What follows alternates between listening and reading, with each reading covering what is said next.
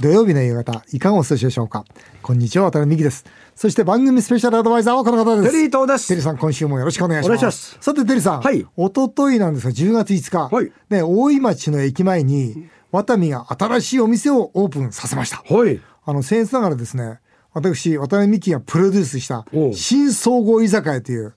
店の名前はですね、おううん漢字のですよ、漢字のワタミ、まあ、居酒屋のワタミのワタミなんですが、うんワタミのこだわりのれんがいというお店にさせてもらいました。ここれれどういうコンセプトになったんですか。ですね、はい。実は以前、んこの、大きなまあ世の中の流れが変わったと、はい前はなんとなくが居酒屋だったけどこれから目的が居酒屋なんだと、うんだからこだわりのれんがいというその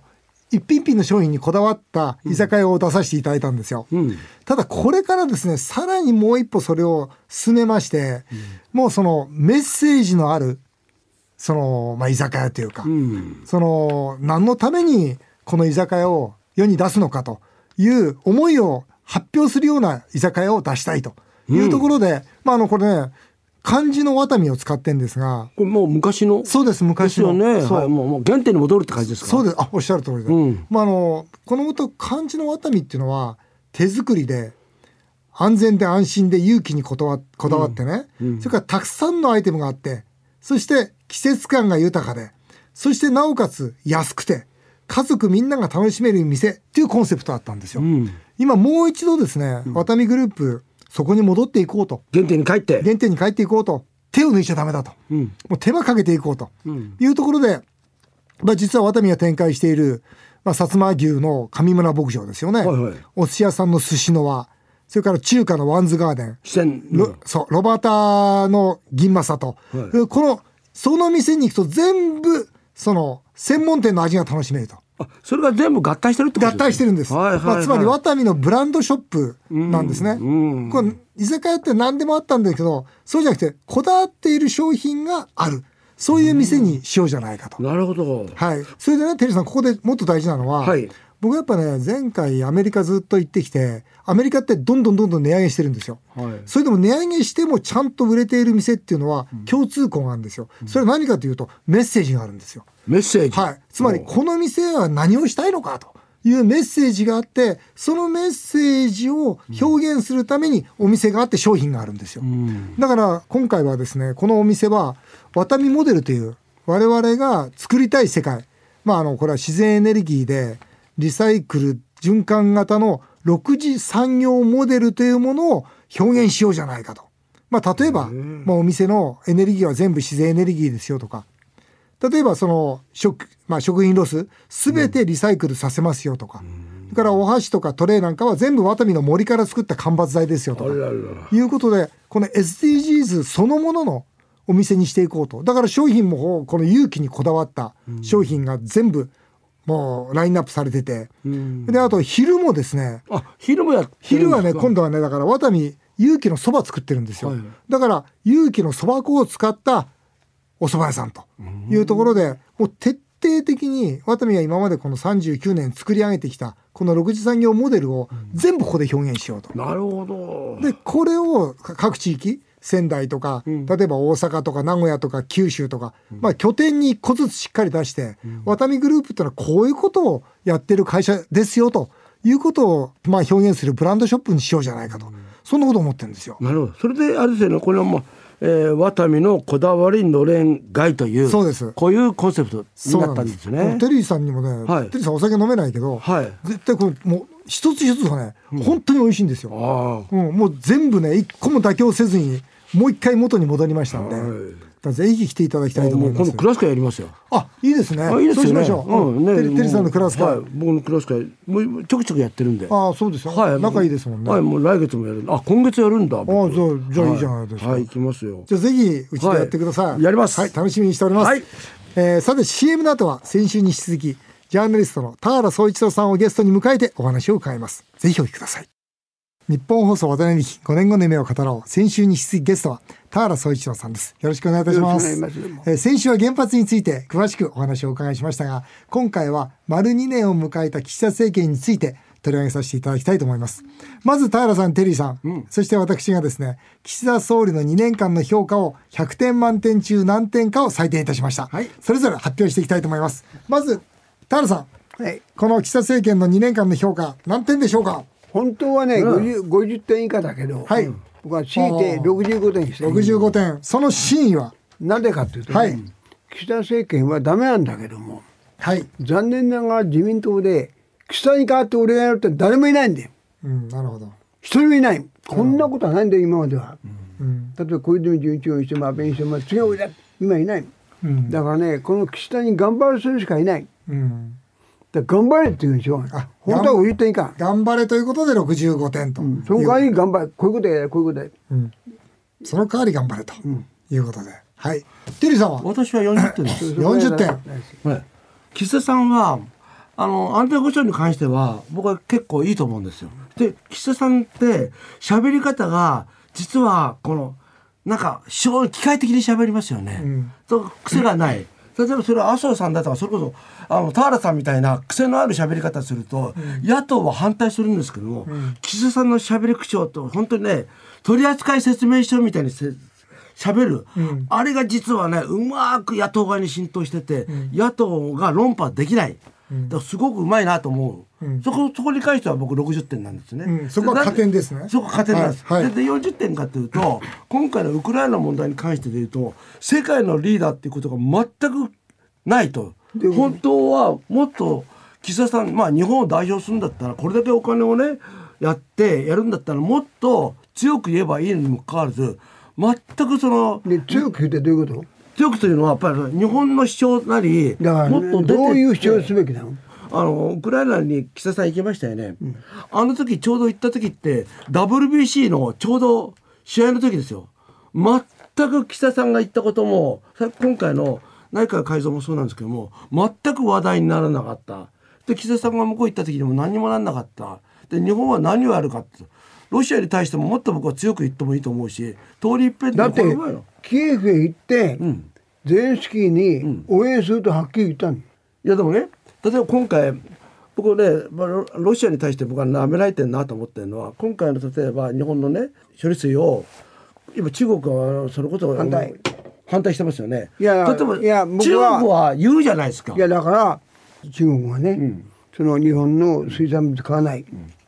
これ全く良くない、であのそれは言うべきだし今やっぱり日本にとって一番大事な問題はそんなことよりもアメリカの国防総省は、この前行くと2024年25年26年ぐらいに中国が台湾に武力侵攻する、見て本当に見てますねアメリカの国はい防総省は。はいはいでもしも中国が台湾に武力侵攻したらアメリカは当然台湾を守るために戦いますね。うんでアメリカに戦ったら日本に戦えと言います、ね。日本も戦いますねでその場合日本はノーと言えない。戦ううんで戦ったら日本が中国と戦ったらもう東京へミサイルガーン来ますよね。むちゃくちゃになる。うんで僕は絶対にうん中国に、うんえー台湾に武力行使させないうんのが日本の役割だと思ってる。うんうん習近平どうしたらできるんですかそれできます。どうやったらできる今んのですとかころ9%でできます僕行きます、ある政治が連れて行きますよ、うんで習近平やってで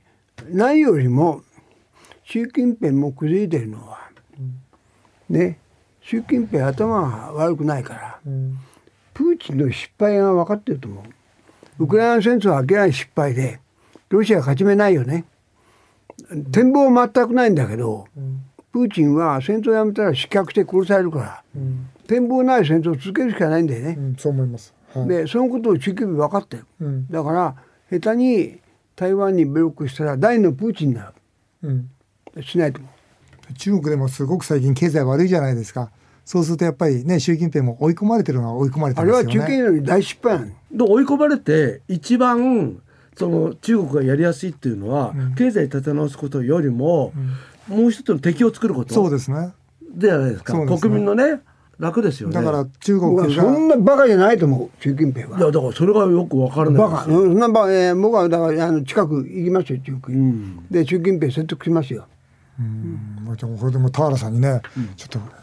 活躍していただいきやたい本当ですよ。活でも躍してねほしいこれ僕はちょっとあの全然また言わないです僕は0点でした あ0点。すいません。いやちょっとこれ0点0点。どういういやいや理由でこすかれその田原さんにそのじゃあ次誰かいるのかとかね、じゃあ他に何かできたのかっていう視点は置いといてですねちょっと置いといて、僕はやっぱり財政再建ということでやっぱ議員になったわけですよ、そうすると実は今回のその税収が増えたということはとてもチャンスなんですね、この税収を増えたものに対していや借金返す気でいるよということを少しでも社会に見せれば、国債もある程度皆さん買ってくれると思うんですよ。でも残念ながら今回増えた分も国民に今回還元しますよという宣言をしているわけですね。で例えばその130万円の壁っていうのは今あ我々にもすごく大きな影響があるんですがやるならその2年間猶予ということじゃなくて例えば600万円までだったらいいですよとか皆さんどうぞ働いてくださいとかなんかちゃんとしたメッセージを出すことによって僕はまだ日本っていうのは救われると思うんですけど僕は0点つけたのは岸田さんがそのメッセージを出さない。要するに国民に迎合することはやるんだけども何のメッセージも出さないというところでちょっと元議員としては本当に不甲斐ない一番岸田の問題は、はいなぜ減税と言えないのかっていうのね今度でもあれじゃないですかなんか総選挙で減税をテーマにするんじゃないかといやだからまだいやはっきりしてない、まだしてませんけどね、はいなんであれですか、あの、岸さん、あの、渡辺さん、メッセージを岸田さん出さないんですか。それは、財務省に対するあれよ気遣いよ本当そうですか減税は財務省大反対なのうんでも、あのー例えばあ、まあ、安倍さんがいい悪い別にしてアベノミクスに対しては言ったじゃないですだか、から安倍は財務省と喧嘩したんだようん例えばで岸田にはその度胸はないうん小泉さんも郵政に対して戦ったじゃないですか、で岸田さんだって本当に思えば戦えるじゃないですか僕はあの方何も思ってないんじゃないかなと思っちゃうんですよね本当に強く思ってることがない信念がないというかだからどうしてもなんか本当にこの方で大丈夫なのかなっていう心配はありますけどで今度でも減税多分あの総選挙のテーマにしていきませんかするでしょうん多分それが一番有利ですからね国民受けもいいですしね岸田さんって、プーチンに会いに行けないんですか。だからまあ岸田に行けって言いますよもちろ、うんんいやぜひぜね、そうですよね。ひ強くそういうぐらいのことを、なんか、いいつもはそのあアメリカとかの顔色伺ってるんじゃなくて。とにかくだけどまず岸田さんに言いたいのは、はいプーチンに会う前に習近平とまず会えと、うんそうですよね。そうですね。で習近平だってであのプーチンは今ね習近平様々なのよ、うんそうですね。つまりロシアは力がないから、もう中国に守ったわけ、そうですだからね。まず習近平と会って説得してで、プーチンに会いに行けと言おうと思ってるいや、その通りだと思うんですよ。太郎さん、来年の自民党総裁選、まだ岸田さん行きますか。行くでしょえー、受かるのは岸田さんですかだってい。ないよ他にいない他に。うん本当はね誰か出て戦うべきだと思うよ、本当は、いないや誰がいいですか。そう。誰全でもいい然よ全然フラットに考えて、太郎さんが一人それだし選んでもいいって言ったら誰選びますか。僕は一番信用してるのはね斎、藤健なおおの。斎藤健とか村井とかね頑張ってる。ほしいと思うけどお彼はあんまり野心ないんだよねお。でまあ一番今本人が、えー、ポスト岸田を俺だと思ってるのは茂木だよねああ、持ってだから茂木は岸田から奪う気がなくて全情全情をやってるね、そうですね。もう斉藤健はあれです。経産時代からの友達なんですよ。もう非常にいいね非常に人がいいでしょひ人柄はいいで苦労人、頭もいいしで、はい綺麗だしね、はいであのいろいろハートがハートがあるしねいますねいいんですか。あもうあ今度呼びましょうよいつでも来 ますよ来てますよそん僕なはに、ねそんな言い方したら悪い一ん番自民だけ党で信用してるのは佐藤健なのどあそうですかわあそれは嬉しいなどういうふうに、どの部分が優秀なんですか。まず頭がいいですしあとほらもともと経済産業にいたんで政治の仕組みもよく分かってますしそれからやっぱりあれですよね正論でものを言う方です、正論が言える男よそうですね。えー、タラさんゲストということで番組ホームページで質問を募集したところリスナーから面白いメールがたくさん来ております、はいタラさんお願いします、えー練馬区の米メットさんですね私は昔タラさんの講演会を聞いたことがありますと、戦争反対のために言論の自由を守ると言っておられたことが印象に残ってますと、台湾有事が起きたら中国と日本が戦争になることになってしまうんではありませんか中国外交に強い政治家は日本にいるのですか心配ですといます、あ、いる。はい。じゃあそれを教えてくださいってことなんですが、中国外交に強い政治家ってのはどなたですか二階さん二階さん。えー二階さんが動くことによって、この台湾有事は止められますか止められますあそうですか僕はあの少なくともこの秋には二階さんと一緒に中国へ行くつもりです。あそうですかで習近平説得します。ただ習近平もその今の経済が非常に悪いでなおかつ中国にとってみたら革新的利益、つまり何があっても取りに行くって言ってしまっている以上引くに引けないんじゃないですかそこはどうやって落ち着かせるんですか、いやあの習近平はそんなバカじゃないからうん、きちんと説得すれば分かるはず。ちゃんと説得して分かっていただくと田原さんはダブル不倫を経験されたことを告白してる、あそうなんですか知らなかったです不倫した有名人がテレビに出れなくなる今の日本もう日本のですねこれ社会的風潮をどう見てらっしゃいますかと不倫についてですはいはいどうぞあの不倫はいいとは思わないけど、はいねその不倫がダメだと言い過ぎな問題なのちょっと待ってください不倫はいいとは思わないけども、ダメだとは言い過ぎちゃダメだとうん、それは要するにねやっぱり多くの人間がね、不倫したい気持ち持ってんで、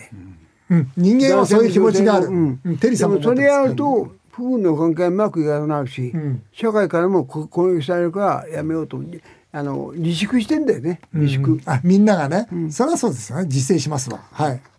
だからあんまり自粛しないのは問題だから、何回何回ぐらい不倫していいですかでだからあのどの程度やっていいのかっていうのは、そうですね問題だと思う、うん い一回不倫すると味しめて渡したくなっちゃうって これダメですよね田原さんは不倫割と繰り返した方ですかそんなことないですかその不倫っていうのは1回か2回なんですかいやだからその特定の女性との不倫を長く続けたのあ長かったんですねななんで不倫してたんです か好きだかそうだよね田原さんってどうやって口説いてんの女性をらいやつい僕が口説いたっていう口説かれたのかもしれない うん口説かれたのかもしれないあ向こうから来たあそうですよ田原さんに女性から来るわけですよこんないつもこんな政治の難しい話してるわけじゃないんでしょ女の子と会っていやでもね、そういうことに興味を持ったの彼女はあそうかでもそれ渡辺さんもそうですそよんなことないですよ銀座のクラブ行って僕は違いますよあなんか難しい話してるんで僕はす違いよますよ聞か聞かれるからあそういうことかいや難しい話じゃないよ、えなんで不倫それじゃあその不倫やめたんですかね、なんで不倫やめたの結婚したから彼女と結婚したんだよね最終的にああ素晴らしそいれは素晴らしいそれは素晴らしいじゃあないのですか女房が亡くなって5年後に結婚したの素晴らしいああそれだからは完全にダブル不倫あーこれタルさんあのどうしても聞こうと思ってたんですけどあの映画のスタートで、あのタルさんご自分で目玉焼き作ってるじゃないですか映画のスタートそうそうこの中でねそう目玉焼き作ってらっしゃる今一人暮らしし朝ね朝ああいうこと今もやられてるんですよ、ええ朝飯は自分で作るんですあこれねあの二度目の女房の生きてる時から朝飯は自分でする。ああそうなんです女か房も僕が作る。朝飯は自分で作る。はい、はいで昼と夜は外食です。外食、うんで大体日本食です。ああああそうですか。えー最後です。マリコさんです。渡辺さん、テリーさんも田原さんみたいな89歳になりたいですか、田原さんは絶対に就活しないと言言われてますけど、それは本当ですかということで。まず、テリーさん行きましょう。89歳、田原さんみたいな生き方をどうですかこんな厄介な男になりたくないですよね。 えもっと穏やかに。穏やかな80穏やかな方がいいですよね。いやで僕はも、穏やかと思うけど。いやでもね、あの、すごくいいと思う。僕ね、一つね、あの、し田原さんに質問があったんです。はいはいはいそれ何かといとはいどうぞどうぞ田原さんの本にですね、死ぬまで仕事をしたいというような本がありますよね。あれ僕はちょっと疑問があったんですよね。それは何かというと、みんな死ぬまで仕事をしたいんだけども、ほとんどの高齢者っていうのは、その前に仕事を取り上げられてしまうんですよ。まあそうですね。じまあ、実力も含めてね。そうですよね、うんうんそうすると仕事もない多分田原さんは今のポジションはいいから、まあ、あ死ぬまで多分し死ぬ日まで仕事してますよ、んでも世の中の高齢者っていうのはそうじゃなくて本当は仕事したいんだけども仕事ができない人がほとんどです、それはそれはやっぱり日本のね、日本的経営の問題なんだよ。うん。僕は今現役でやれる最大の理由はね、何ですか42歳でテレビ東京をクビになった。これがハッピーだ、ね。おーうちゃんとクビにならなかったらね6時まで勤めて終わったと思う。なるほど。テレビ東京で普通に、まあ定年結果退的職にしてあとのクビになったことは非常に良かったとう思う、んだうかんうん。ら自分で仕事を探すという商売を始めたわけね、で今もその一般の方はなかなかそれが今できないじゃないですか現状でとしきてるよ仕事をして探そうと思ってないじゃない仕事があるからあそれは就職すればもう仕事があるからいやそうですねあの例えば70ぐらいでね、まあ、65から70でリタイアしたい人がそれから20年どう生きるかいやそこが問題ないそこが問題僕なはんです42でクビになったのが良かったのうん60でクビになったんならダメだったと思う、うんうん、だから皆さんやっぱりそうやって人生の設計をもう今100年時代じゃないですか、んだからやっぱりその40とか50でもう一回自分の人生考えて、ここから再度チャレンジするとか、あそうですよね仕切り直しをするとか、いうことをすれやっばぱ、りねこの人が素晴らしいのはさ、フリーでしょうんフリーってのは素晴らしいよね、うん常に仕事探してるわけだから、うんラッキーですよ、まあそういうなんか飢餓状非常態にラッキー飢餓状態みたいなのは常にうんあありますよね。うんただ一般の方ってそれこそ普通に真面目に会社勤めしてそれこそまあもしくは分かりませんけど65とか70やった後そうだねでもそれからす20年だからき30年そどれうは厳生しきいるよかねですそよれはね厳しいよねじゃあ